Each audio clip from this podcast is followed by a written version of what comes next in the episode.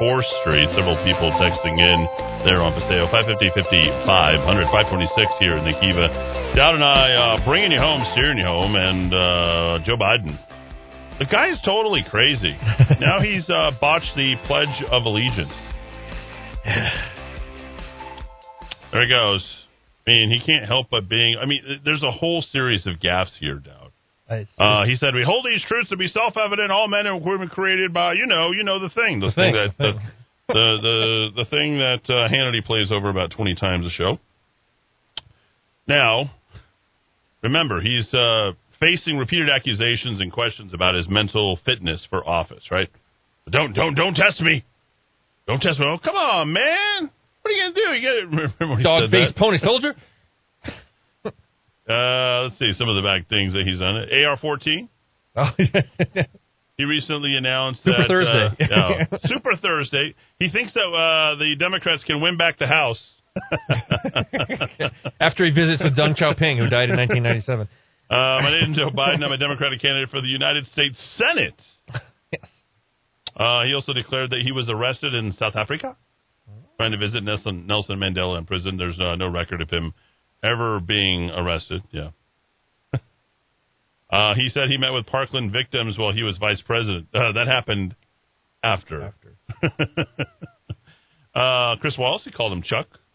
Chuck Wallace. Okay. He uh, That's a cooler name. He confused British Prime Minister Theresa May with uh, Margaret Thatcher. That's a big difference. That is a huge difference. Wow. Can you imagine? Not even that. That's like you don't even know what decade. That's thirty years on. Yeah. From the eighties to twenty ten. From the Iron Lady to uh, a much less than Iron Lady. So uh, anyway, he's not unfit. So now he says, "I don't pledge allegiance to the red states of America or the blue states of America. I pledge allegiance to the United States of America, one nation, indivisible, under God, for real." For reals. I'm running as a proud Democrat, but I'm not going to govern as a Democratic president. I'm going to govern as a president. That's something that will uh, never I think happen we maybe change the Biden. language of the pledge. I mean, the kid that's, that that hips it up for the kids today. One I nation, For reals, dog. indivisible under God. For reals. Yo, Word to your mother. go, uh, Jesse. uh, I got to have you read more. I think that was a big kick. Maybe I was the only one laughing. Didn't you all just have a great, uh, big amount of fun when we had Dowd reading all the rap lyrics? Oh yeah, yeah. I got Did a lot of feedback that? on that. Yeah. Yeah, did you really? Dorky white guy from New England reads hardcore rap lyrics. Yeah. I love that. I love that. That's, I thought that was. Uh, As long as I edit it as I went, I don't want to get in trouble with federal Yeah. authorities. Well, we got you. Well, he also wore a mask for a remote interview. remote interview, folks. He was uh, the ABC affiliate on Monday. By the way, uh, good recommendation uh, by Kilmeade this morning, telling him to stay home. He's trying to travel to states, but he's not allowing any crowds. How does that work? Why would you go to Wisconsin if you're not meeting with anybody? Way to rally the faithful when you don't allow the faithful into the room. It was called socially distant rally, by the way. Hmm. No one in attendance, only the press. They were required to sit within circles marked on the floor by the Democrats. Uh, Biden also wore a mask for that speech as well. He said if elected president, he'll let science guide his response to the coronavirus pandemic. So, what kind of science is uh, driving that when you're wearing a mask in a room that's socially distanced and Scientists you're only getting interviewed over the internet? What what science is that? Scientists have all the answers. Is this just oh, the ultimate Um, virtue signaling? Why don't, why don't we just hand the control of the government over to just scientists? They're so much smarter than the rest of us. Why do we have a legislative branch, executive branch, judges?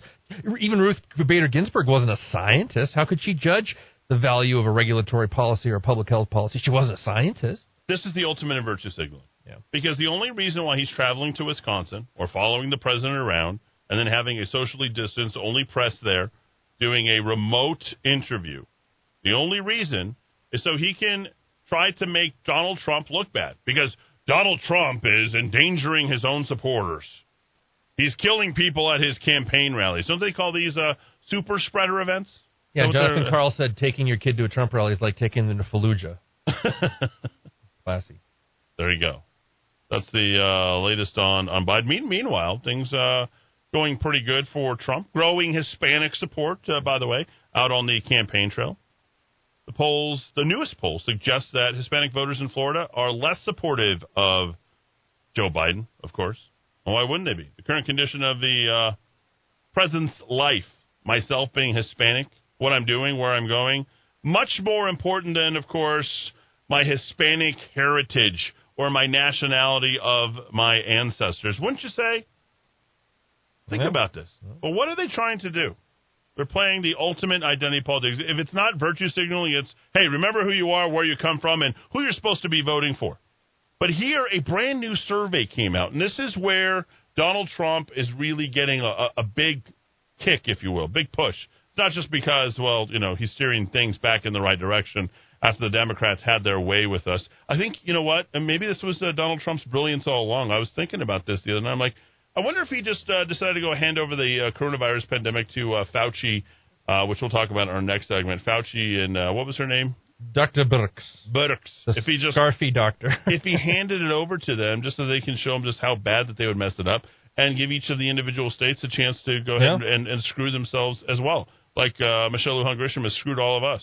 Vulcan three dimensional I haven't chess. I haven't been able to sit for weeks, let me tell you. Yglesias, who did a survey about diversity, okay, and this is uh, uh, part of a uh, uh, liberal. Is Vox liberal? Vox is liberal, right? Oh yeah, big time. Okay. Matt Yglesias addressed the growing divergence in thought between woke whites and the groups with whom they purport to ally themselves with. Just as socialist radicals hold many ideas about the workers, with the great average worker does not agree. White liberals of the great awakening now find themselves far to the left of the average member of every other identity group in America, including those for whom they claim to fight. Black Lives Matter, Hispanics, Chinese. Fascinating stuff. Consider the survey. Here it is. Asked whether increasing the number of people in different races, ethnic groups, and nationalities here would make the United States better, worse, or the same. 87.1% of liberal woke whites said better. Other groups are much closer together. Among non liberal whites, me, right? I'm not liberal, but not white. 42.3% said it would make the country better. Among Hispanics, 45.9% gave the same answer, as did 54.2% of blacks. That's literally double in every single category. Yep. It's these woke whites, as I told you, it's the silver hair ponytail crowd up in Santa Fe. Strange white people con- in Taos. I've contended that since you, day one. and you've been right. So, right. uh, how about uh, black people? Do they want to defund the police? No, they don't. 55% of black Americans surveyed in July said that police funding should remain the same or increased. Only 42% who thought it should be diminished. That was uh, what I said yesterday when I told you that Black Lives Matter is basically dead. you, you put these minority groups who don't appear to be, and again, I don't even like using terms like minority groups. I don't want to play identity politics. You put them together with the article today that I, I didn't have a chance to send to you, Eddie. You, rank and file union members are not signing on to their bo- union boss's recommendation No. of Joe Biden. Okay, there are serious cracks in the blue state uh, uh, uh, uh, tsunami, uh, the democratic liberal establishment in this country. Minorities, particularly Latino men, are walking away. All right, they're interested in Trump. They're at least uh, a potentiality of voting for Trump. Uh, Politico today: Joe Biden has pitched himself to voters as a union man, a son of Scranton, yada yada yada. Right. Uh, to rank and file members in some unions, especially the what? Not the government tr- unions, the building trades. It doesn't matter. They're still firmly in Donald Trump's camp. The union leaders have worked for months to sell their members on Biden, hoping to avoid a repeat of 2016 when Trump outperformed among union members and won the White House. But despite a bevy of national union endorsements for Biden and years of what union leaders called attacks on organized labor from the Trump administration, local officials in critical battleground states said support for Trump remains solid. There you go. Very Just like our own Albuquerque Police Officers Association president. Indeed. And the 800 or so police officers that are a part of all that. Yep. 86% which are thinking about leaving if things don't get better. And crime You is liberals have a fifth column on your own side. It's union people and increasingly minority groups. You've got a fifth column on your own. You better look out. Watch your six, guys. Some people are wandering off. I like that. I like the reference there. That's good, Dowd. I, I'm around a lot of military guys. Yeah, I live you- in New Mexico. You've been hanging out with a lot of uh, a lot of uh, Sean Willoughby. oh yeah. Watch Yeah. your six. Got your six, brother. Hey, bro. All right, uh, here it is. So it's not just these individual groups; it's the silent majority, folks. It's real. Okay. The idea that the majority of our nation are conservative, law-abiding citizens who support Donald Trump It's real. Supporting law enforcement, disagreeing with Black Lives Matter, as we just put. By and large, they want government to stay the hell out of our lives. Don't run us into the ground. Here's what's happening. These are might as well be anybody who doesn't want to put a Trump sticker on, doesn't want to say who they're voting for, and this is why they're undercounted. And uh, Dowd, would you mind pulling up the Trafalgar uh, latest uh, Yeah, uh, take a look. polls? Uh, we're going to do that uh, right after we say this. This is a typical Trump supporter who's not wearing the Trump them all over themselves. So we're very cautious on how we voice our opinions, who we voice it to, how we say it, what we say, because the repercussions sustain in our employment, our friends, and our friend network. We've had friends who say if you stand for a polit- particular candidate or political position, they will defriend us, no longer talk to us, take us off of Facebook, they'll no longer be our friend. What do these people do that make us, Trump supporters, so afraid? Doxing people online, for one, invading people's homes, for another one, marching up and down their neighborhoods, throwing their meals as they did in Rochester in their faces. Now, I wear my Trump loud and proud. I try to get everybody else to do that as much as I possibly can. And I know there's a lot of people out there with uh, Trump signs, and you're getting them taken down, or maybe your house targeted. But this is a really, a a very real fear because they have nothing else to fight back with. Take, for example, the Supreme Court. It's by any means necessary, right? If you don't give us what we want, we're going to burn it all down. They've got two options here impeach Donald Trump, and we, we even got Mitt Romney, by the way, supporting the Supreme Court That's how solid we are like, like, he's, he's already looked at both. He's like, well, I'm going to go with this. If Mitt Romney is supporting it, you guys don't have a play.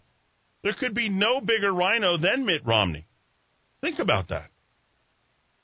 All right, Trafalgar has this at.